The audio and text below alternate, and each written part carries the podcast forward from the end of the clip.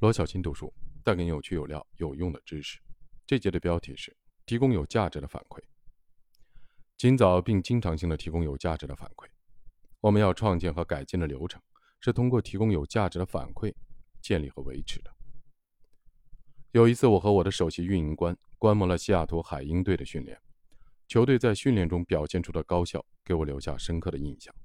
他们在四十五分钟内接。完成了在接下来比赛中所要经历的一切。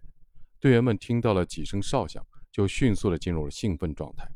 所有的训练内容都已经成为肌肉的记忆，像瑞士钟表一样精确的运行。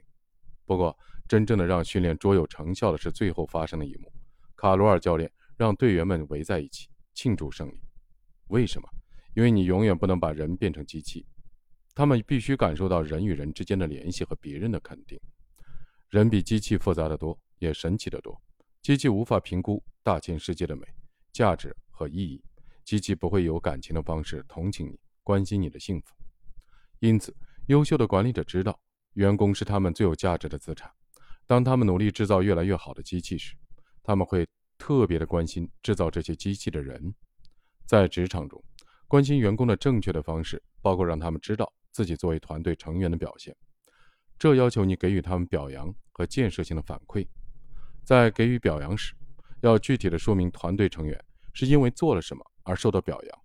当我们说“干得好”，不应该假设团队的成员知道他们应该重复工作中的哪个方面。要点名，在压力下保持冷静，或者花额外的时间去把事情做好。这样的评价才更加具体。表扬我们的团队成员很容易，遗憾的是。表扬只是管理的一半，另一半是提供建设性的反馈。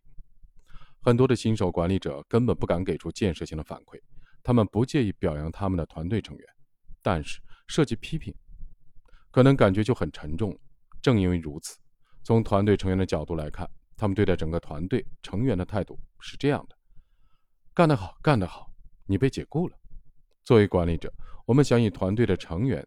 能够接受的方式，给予他们的批评性的反馈，让他们能够消化吸收学到的东西，成长为驱动价值型的专业人才。提供良好的反馈的关键是，始终要为你所指导的团队的成员着想。如果一个团队的成员对评价的感觉是一片空白，那么他是无法接受反馈的。我们都见过篮球和足球教练对他们的球员发脾气。有时候他们在国家级的电视台上直言不讳地批评他们的球员，但是大多数球员仍然崇拜他们的教练。为什么？这是因为我们没有看到的事实：教练已经向球员清楚地说明，他们如此急切地纠正球员的行为，完全是为了球员好。他们希望球员在比赛和生活中赢得胜利。如果一位管理者毫无疑问地为被批评者着想的，那么任何人都会愿意并且渴望接受他的批评。在给予批评性的反馈时，以下是一些需要遵守的一般的准则：一、尽快的给予反馈；二、让团队成员了解你身上发生了什么；三、用不同的方法，并探索更好的方法，在团队成员的头脑中重建场景，这样团队成员就知道下次应该把事情做对；四、提醒团队的成员。你是为了他们的好，希望他和团队获得成功。仅仅让团队的成员知道他们失败了，这是不够的。团队的成员需要知道他们失败了，然后得到明确的指示，让他们在未来取得成功。作为管理者，如果我们只是想利用员工，我们就可以在他们成功的时候表扬他们；如果他们经常失败，就解雇他们。但是，如果我们要为员工着想，我们就要表扬他们的成功。并教给他们实用的工具，帮助他们一次又一次地取得成功。